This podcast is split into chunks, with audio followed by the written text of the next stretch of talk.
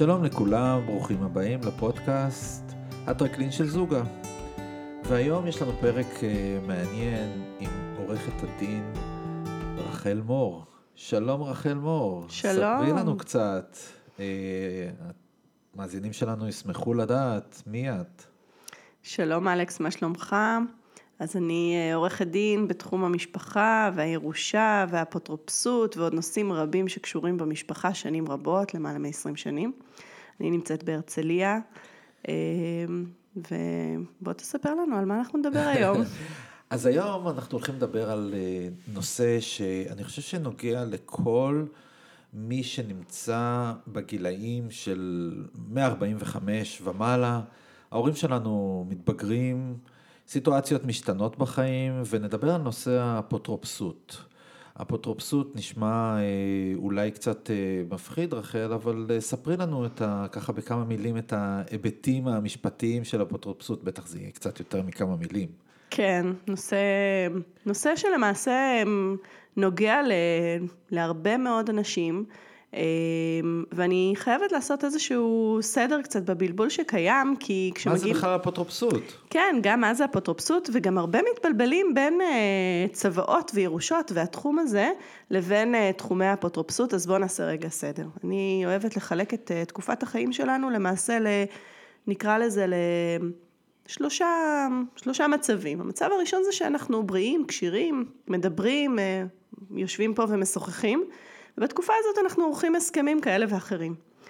בתקופה השנייה אנחנו אה, פחות צלולים ופחות כשירים, ואנחנו עומדם חיים ונושמים, אבל אנחנו כבר לא כל כך כשירים לקבל החלטות על החיים שלנו. זו התקופה השנייה או התקופה השלישית? זו התקופה השנייה. Okay. אוקיי. והתקופה השלישית שאני מחלקת אותה היא התקופה שאנחנו כבר לא נמצאים פה, והשארנו את, אה, את אהובנו אה, פה, ואנחנו כבר לא, וזו התקופה השלישית ואנחנו עליה לא נדבר היום.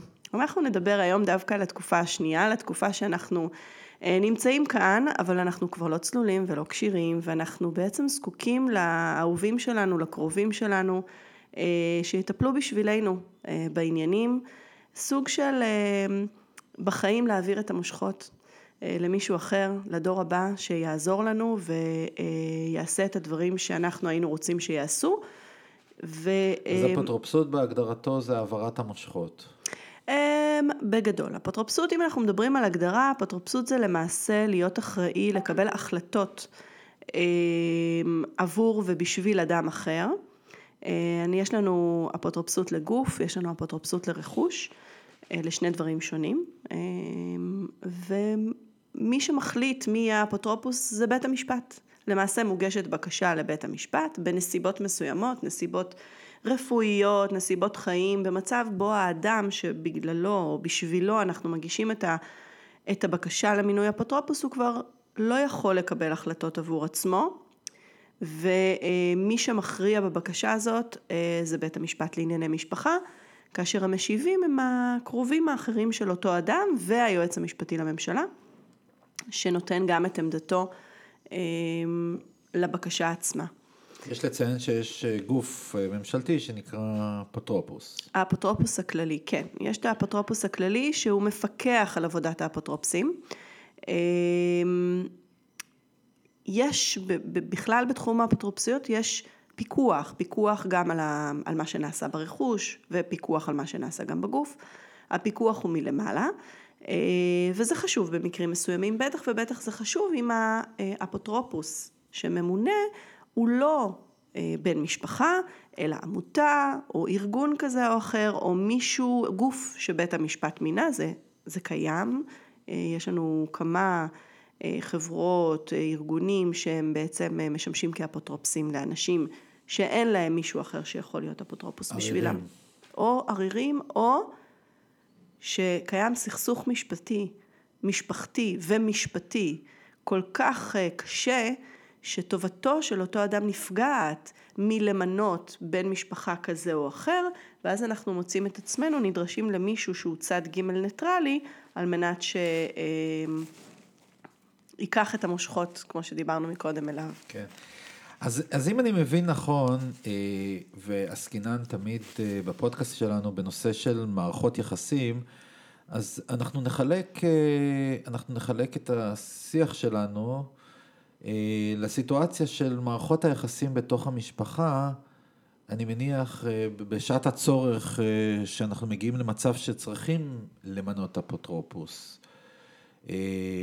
והנושא שנידון במצב הזה זה באמת כמו שציינת בשני ההיבטים, גם בהיבט הכלכלי, מכיוון שיש עניינים שקשורים לרכוש, וגם בהיבט, ה, מה שנקרא, הגופני, הפיזי, הרפואי, הטיפולי, זה בכלל אה, תהליך אה, שמצריך הרבה מאוד אה, משאבים, גם משאבים נפשיים. Mm-hmm. ואני חושב שתמיד אנחנו מנסים להגיע ולדבר על נושא של איזונים, תמיד יש אנשים שהם ילדים להורים מתבגרים, שיש להם נטייה לטפל יותר בהורים שלהם מאשר האחים שלהם. זאת אומרת, יש סיטואציה של חוסר איזון, שאני גם מניח שמובילה לקונפליקטים, מריבות, ויכוחים משפטיים וכדומה. אז תראה, כמו שאתה אמרת, נכון, אנחנו בדרך כלל מגיעים לבית המשפט כשיש לנו קונפליקט. מסוים שאנחנו דורשים שמישהו צד ג' אה, יעזור לנו, במקרה הזה השופט. דווקא בתחום האפוטרופסות, זה לא תמיד כך. כי אני אקח אה, שתי סיטואציות. אם יש סיטואציה שכל האחים, כל הקרובים מסכימים, עדיין כדי למנות אפוטרופוס צריך לפנות לבית המשפט. אז אנחנו, הנה לנו דוגמה למצב שאין לנו קונפליקט בין האחים או בין הקרובים, ועדיין מוגשת בקשה לבית המשפט לקבל את אותו סעד. אבל... אבל לצ... זה הליך פורמלי במקרה הזה. נכון, אבל זה הליך פורמלי. כי ברגע שיש הסכמה של כולם, ויש לנו חוות דעת רפואית שתומכת במינוי אפוטרופוס וכולי, ככל הנראה בית המשפט ייעתר לבקשה. עם זאת, זה לא תמיד המצב, וכמו שאתה מתאר, יהיו מצבים שתוגשנה בקשות לבית המשפט, כשרמת הקונפליקט היא מאוד מאוד מאוד גבוהה. שיש לנו סיטואציות של ילד אחד שנמצא בבית וקיים חשש לאיזושהי הברחה של רכוש או ניצול לרעה של אותו קשיש אב או אם. מצב שאולי יש אחים שנמצאים בחו"ל ולא יכולים ולא מסוגלים לטפל ויש אח שאולי לא גר עם אותה, עם אותה אימא או אבא אבל כן מטפל יותר. כל מיני סיטואציות משפחתיות מורכבות ואז בית המשפט נדרש לבחון באמת מה טובתו של אותו אדם שבגינו מוגשת הבקשה. איך בית משפט למעשה עושה את זה? בית המשפט מחויב לפי תיקון 18 אה, למצות ולבדוק את רצונו של האדם עצמו. אם בעבר, לפני תיקון 18 לחוק האפוטרופסות, אה, הייתה לנו בעצם מין אה, התנהלות שאני באופן אישי חושבת שהיא קשה מאוד, של לנהל הליך משפטי מעל ראשו של אדם. תאורטית הייתה יכולה להיות מוגשת בקשה לבית המשפט למינוי, אדם, למינוי אפוטרופוס לאדם שהוא כלל לא מודע להליך. הוא לא מבין, הוא לא יודע שהוגשה בקשה כזאתי, והפלא ופלא פתאום נודע לו שמישהו מונה כאפוטרופוס. אז תיקון 18 בא לתקן את העיוות הזה, ובעצם עשה לנו אה, סוג של נקרא לזה מהפכה בתחום הזה. אחד, בתחום האפוטרופסות והבקשות לאפוטרופסות, הוא בעצם חייב להביא את עמדתו והסכמתו של האדם. אה, תשאל אותי איך אפשר להביא הסכמה או... היה והוא לא במצב אה, כשיר, נכון, כן. נכון, אז מה אנחנו עושים במצב הזה? אז במצב הזה יש לנו גם לזה פתרון, ובית המשפט ממנה לא אחת אה, אפוטרופסים לדין. אני יכולה לומר שאני מוניתי לא אחת בתיקים רבים כאפוטרופסית לדין, וכאחת שמתמנה כאפוטרופסית לדין, אני מגיעה לבית של אותו אדם, למסגרת בו הוא נמצא, לכל מקום שהוא אה, נמצא, ומדברת איתו, פשוט מדברת איתו, מספרת לו, משתפת אותו בהליכים המשפטיים, חושפת אותו להליכים המשפטיים. תופתע לשמוע שלא אחת הם לא יודעים. הם לא יודעים, הם לא מבינים שהוגשה בקשה לבית המשפט, הם לא מבינים מה אני עושה שם, מה פתאום את מגיעה, אני... אני לא יודע על מה מדובר. מי את בכלל? כן, מי אני בכלל? ואז אני מסבירה ומשתפת, ואני מביאה לבית המשפט את העמדה, ואולי גם את ההסכמה, אבל אולי גם את ההתנגדות הנחרצת של אותו אדם למינוי אפוטרופוס בכלל, ואף לעניין זהות האפוטרופוס. זו סוגיה אחת של האפוטרופסות. אבל תיקון 18 גם נתן לנו כלי נוסף, מאוד מאוד משמעותי, כלי אלטרנטיבי לאפוטרופסות, וזה אה, ייפוי הכוח המתמשך, לאחרונה שומעים עליו רבות, זה כבר לא כל כך לאחרונה, והוא בעצם כלי משמעותי שיכול למנוע את מינוי האפוטרופסות ולמנוע את המצב של ניהול הליכים משפטיים. בעצם בייפוי הכוח המתמשך אנחנו, כשאדם צלול, בריא וכשיר, אנחנו יכולים לשמוע את עמדתו ורצונו. שלו, לא באמצעות אפוטרופוס לדין ולא באמצעות מישהו אחר, אלא הוא כשיר וצלול, ואז הוא עורך את ייפוי הכוח המתמשך.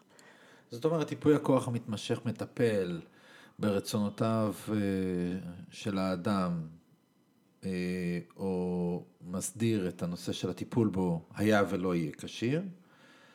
וכל התהליך הזה שאנחנו מדברים עליו זה על אנשים שהם בחיים. זאת אומרת, כל העניין של האפוטרופסות וייפוי כוח מתמשך מתעסק בנושא של החיים.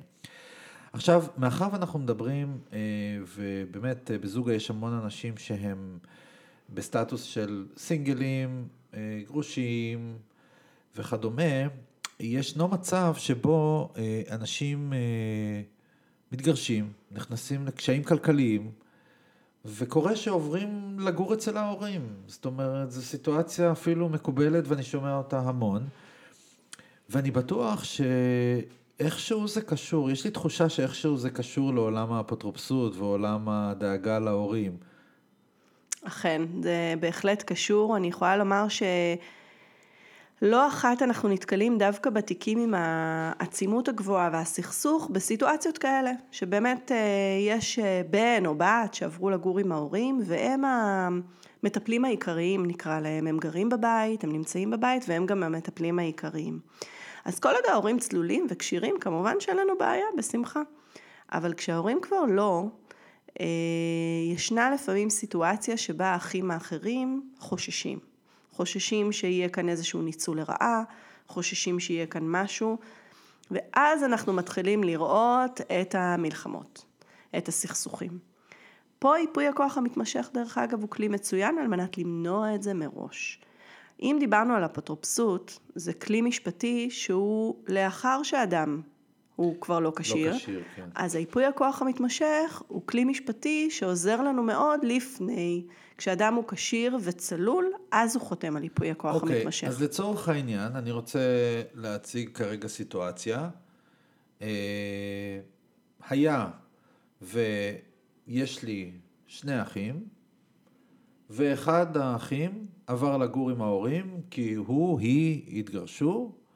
באותו רגע אם אני האח שלא גר עם ההורים, מה שאני צריך לעשות זה להציע לייצר ייפוי כוח מתמשך כדי למנוע קונפליקטים בעתיד?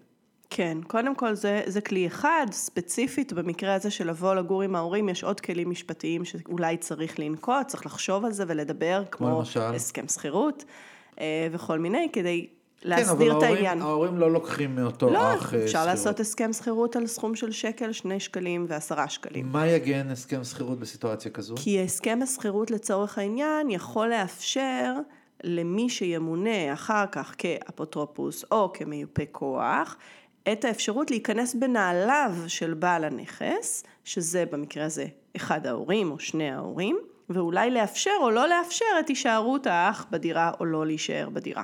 אוקיי? זה, זה, זה עוד כלי משפטי, תלוי מאיזה צד אתה נמצא. אבל מעבר להסכם שכירות, אני רוצה ד, דקה אחת להתעכב על ייפוי הכוח המתמשך. ייפוי הכוח המתמשך זה כלי משפטי מעולה, וכדאי להכיר אותו ולהשתמש בו. כי בעצם הוא מאפשר לאותו אדם לממש את זכויותיו, וזה אה, זה מאוד מרגש אפילו, כי זה כלי שמאפשר לאדם לבוא ולומר, אני רוצה שהבן יטפל בי, אני רוצה שהבת תטפל בי, אני רוצה לחלק, אני רוצה שהבן יהיה אחראי לעניינים הרכושיים, הבת תהיה אחראית על כל ענייני הגוף, והבת השנייה תהיה אחראית. זה נושא הדדי כל... כשעורכים את טיפוי הכוח המתמשך? זאת אומרת, הבן והבת שותפים לתהליך של אותו מבקש? אה, אז שאלה מצוינת, אתה פה שואל בעצם על תהליך של עריכת טיפוי כוח מתמשך. אז ייפוי הכוח המתמשך, קודם כל אנחנו, אה, לא כל עורך דין יכול לערוך ייפוי כוח מתמשך, זה רק עורך דין שהוסמך לערוך ייפוי כוח מתמשך יכול לעשות את זה.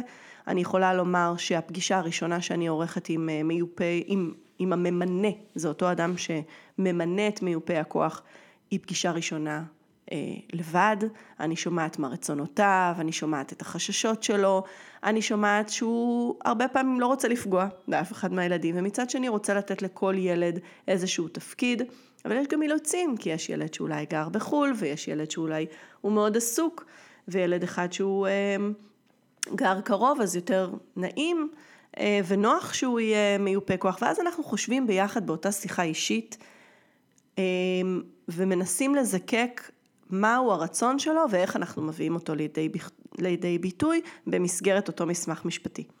לאחר מכן, אה, ולפני, אני ממליצה למיופה כוח שלי לדבר, לדבר עם הילדים, לבדוק מה, רצון, מה רצונם, מה הם יכולים, מה הם היו מעוניינים, לעשות שיח בעניין הזה. כדי למנוע מצב של מלחמה, כדי למנוע מצב של קונפליקטים, בוא נשים את הדברים עכשיו על השולחן, בוא נדבר על הדברים עכשיו, כדי שאחר כך יהיה לנו נוח, נעים וטוב, ובעיקר הטיפול באותה אימא או באותו אבא יהיה מיטבי, כי כשיש קונפליקטים, הטיפול בסופו של דבר הוא לא מיטבי.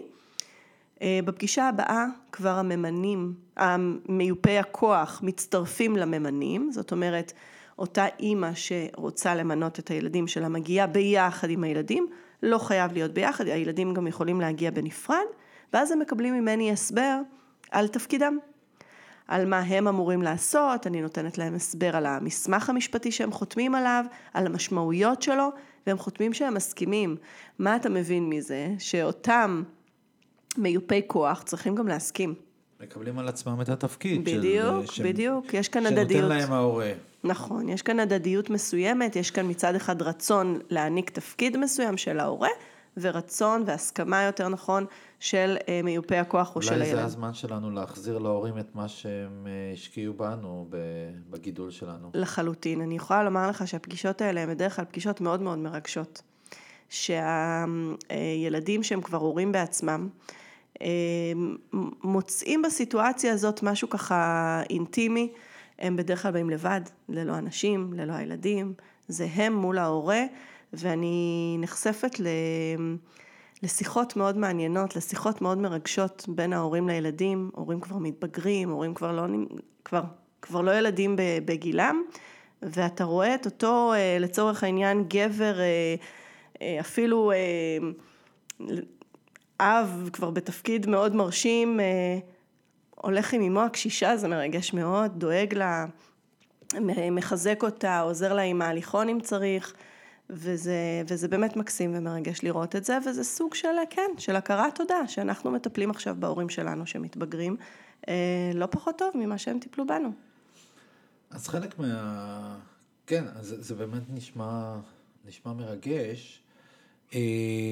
אבל אלו המקרים הטובים, אלו הסיטואציות הקלות, אלו הסיטואציות שהדברים זורמים. אה, אני שומע מקרים של אנשים שנמצאים בקונפליקטים, משפחות מתפרקות בסוף בגלל אה, אמוציות שמתלקחות סביב נושא של כספים, חלוקה לא הוגנת, מי עושה מה. הרבה פעמים המאמץ שאחד הילדים משקיע בהורים שלו, יוצר אפילו תסכול אצלו, כי באיזשהו אופן, אם התגמול של אהבה מצד ההורה המקבל לא מספק אותו, הוא היה רוצה למשל לראות חלוקה אחרת ב, ב, ב, בתגמולים אחרים, ויש את אלו שלא עושים שום דבר, אבל דורשים הכי הרבה, כמו שאנחנו מכירים בהרבה מקרים מהחיים שלנו, ושם יש בעיה מהצד השני. איך מתנהלים והאם באמת אה, דוגמה של ייפוי כוח אה, מתמשך, איך מתנהלים בסיטואציה כזאת, ואו רחמנא ליצלן אם לא עשינו את הייפוי כוח מתמשך אה, בזמן, מה קורה אז? איך, איך מנהלים את הדבר הזה? אז אם יש לנו ייפוי כוח מתמשך, באמת ייפוי הכוח המתמשך הוא נותן לנו סוג של סט כלים. סט כלים, סט של כללים איך לנהוג, מי אחראי על מה.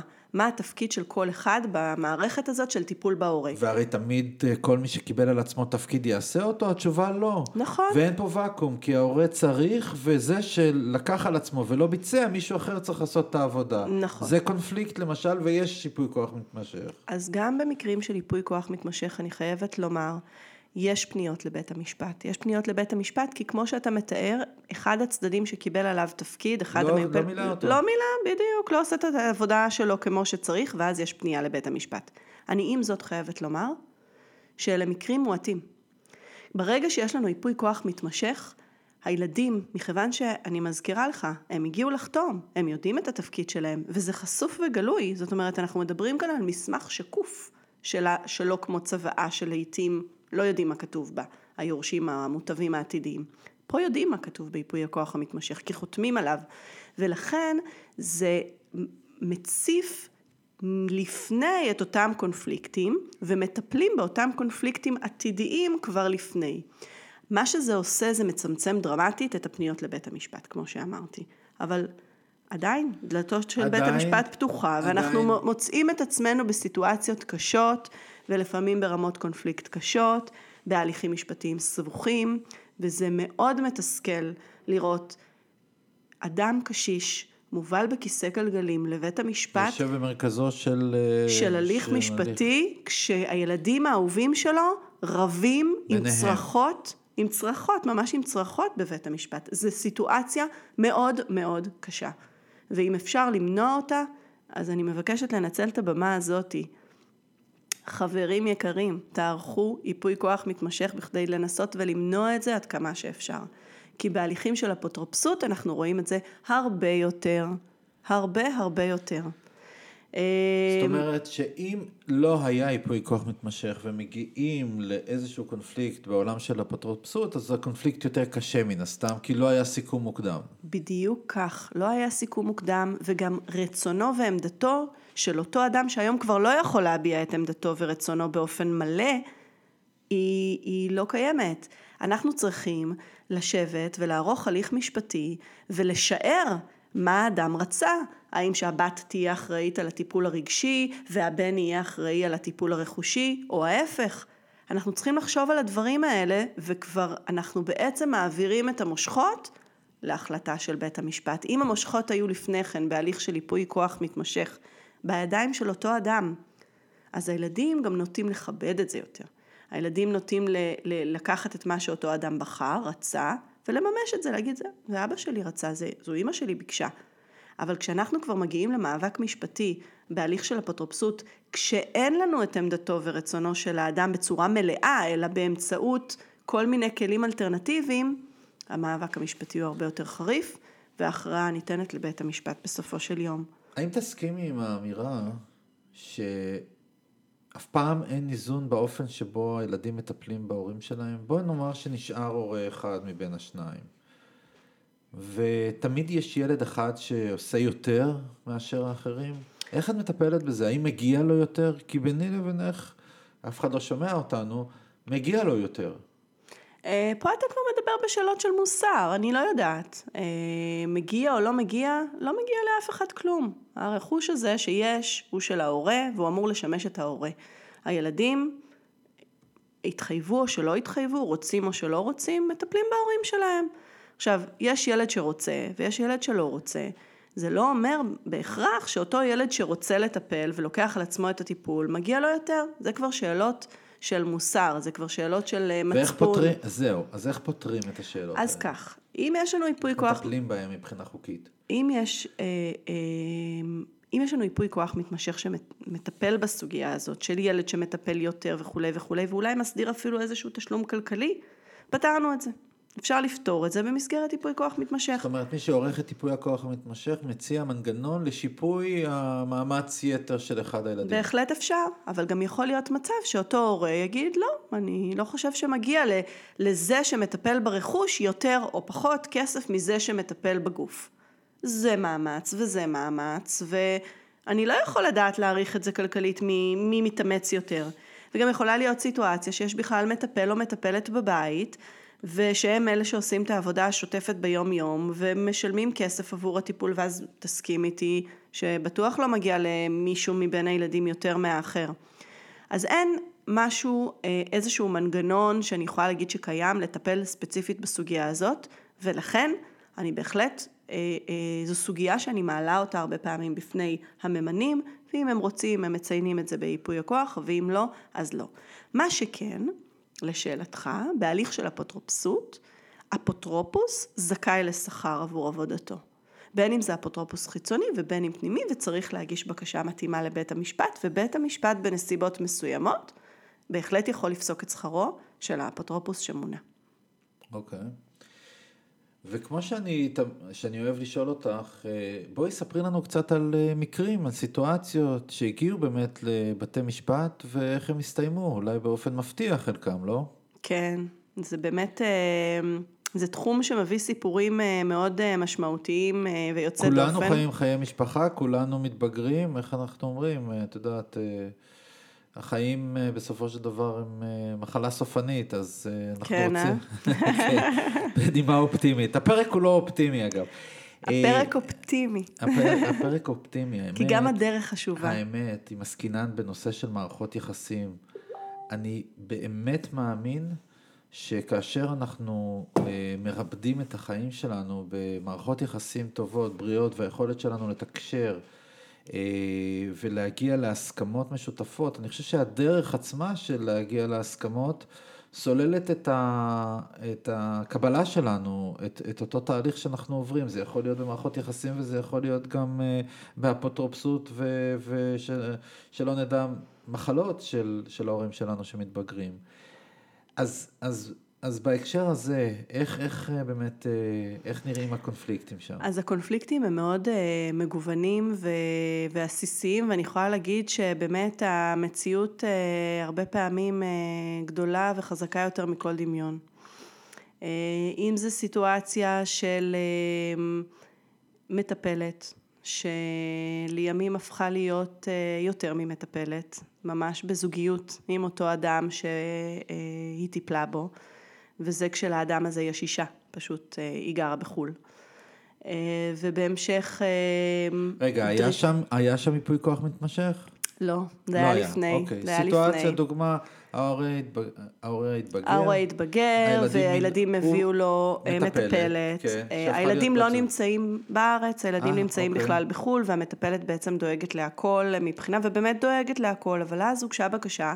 על ידי אחד הילדים, כי האבא באמת כבר במצב לא טוב, למנות לו אה, אפוטרופוס. אנחנו היינו טרום אה, תיקון 18 בתיק הזה, אה, ובית המשפט בעצם שולח שליחים בדמות אפוטרופוס לדין, או בודק מה, מה כדאי ומה לעשות, ובמקרה הזה, כמו שאמרתי, זה היה לפני תיקון 18, אז לא הייתה לנו את הסיטואציה של לשלוח שליחים של אפוטרופסים לדין, זה היה במקרים מאוד חריגים, ובית משפט מינה אותי כאפוטרופוס של אותו, של אותו, אותו אדם מקסים, ובסדר, אני מגיעה לבקר, אני רואה אותו, אני רואה שבאמת הגברת מטפלת בו באמת מאוד יפה, ויש ביניהם זוגיות, כל זה שיש אישה. כמה שנים היא טיפלה בו אגב?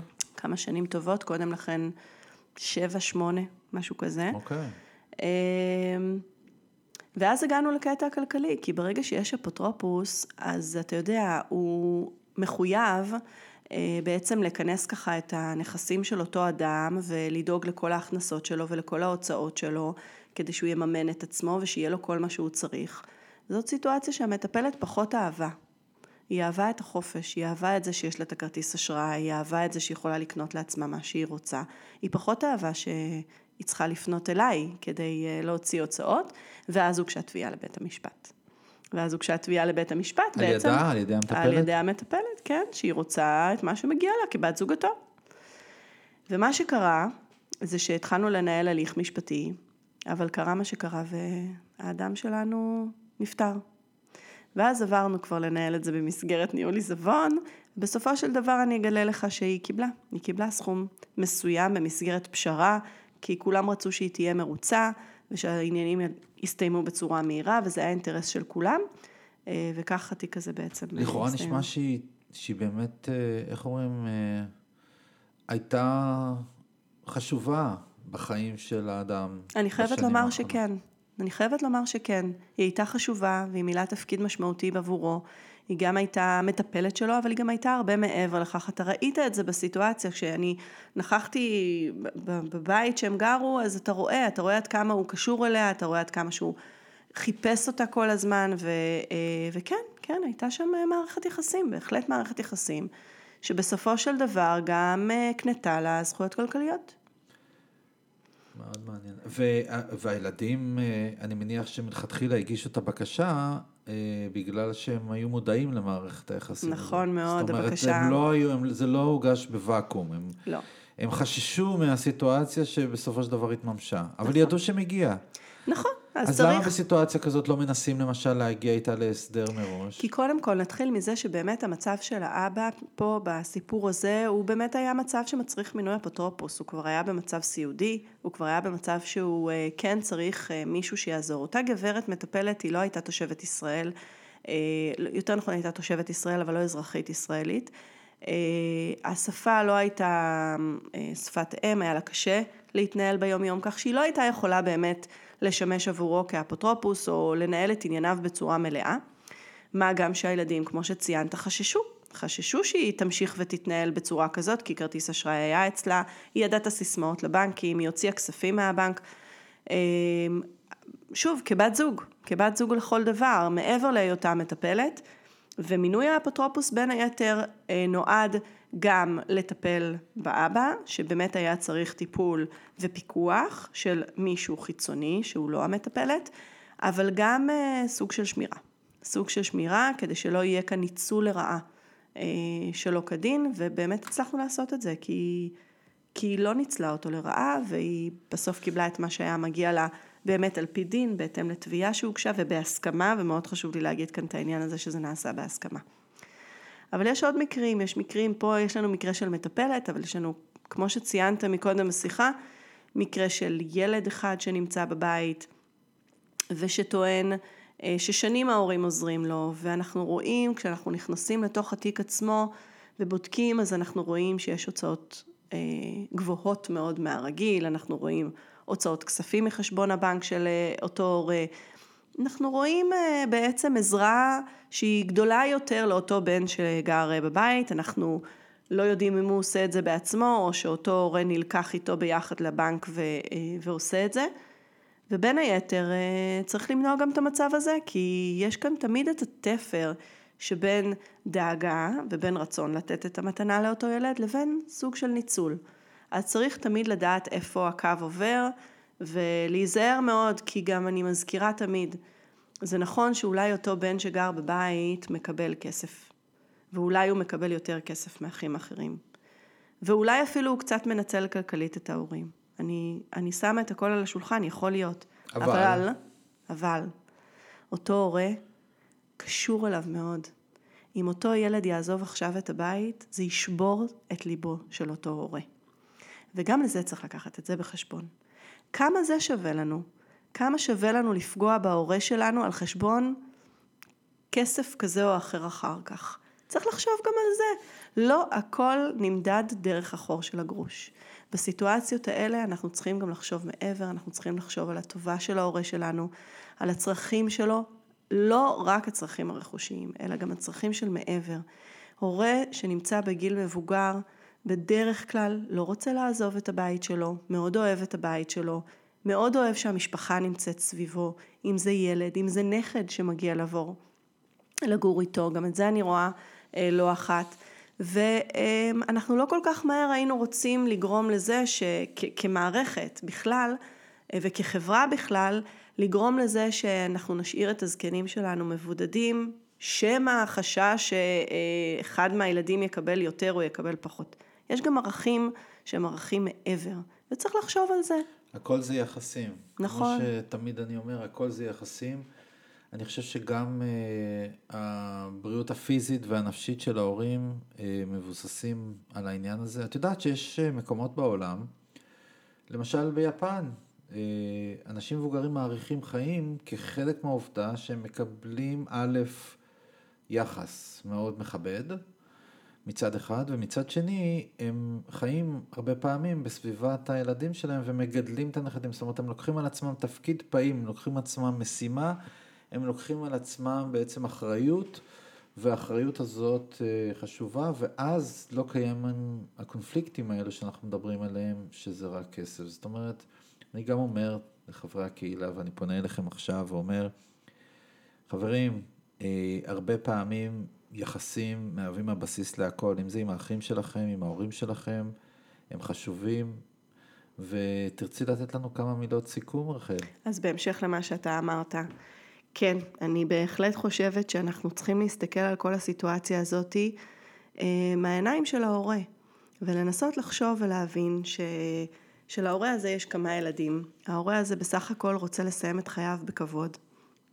אוהב מאוד את ילדיו, ולנסות לראות אותו, ולנסות לבוא ולראות מה הוא היה רוצה, ולכבד אותו, ולזכור תמיד שאותו הורה גידל אותנו והביא אותנו לאן שאנחנו נמצאים, וזו מצווה גדולה לכבד את ההורים שלנו ולדאוג להם, ואני מאחלת לכל אחד ואחד מאיתנו שיזכה ליום שהוא יוכל לגדל, לכבד את הוריו ולתת להם אה, באמת אה, להגיע לאחרון ימיהם בכבוד ובאהבה גדולה אה, עם משפחה תומכת.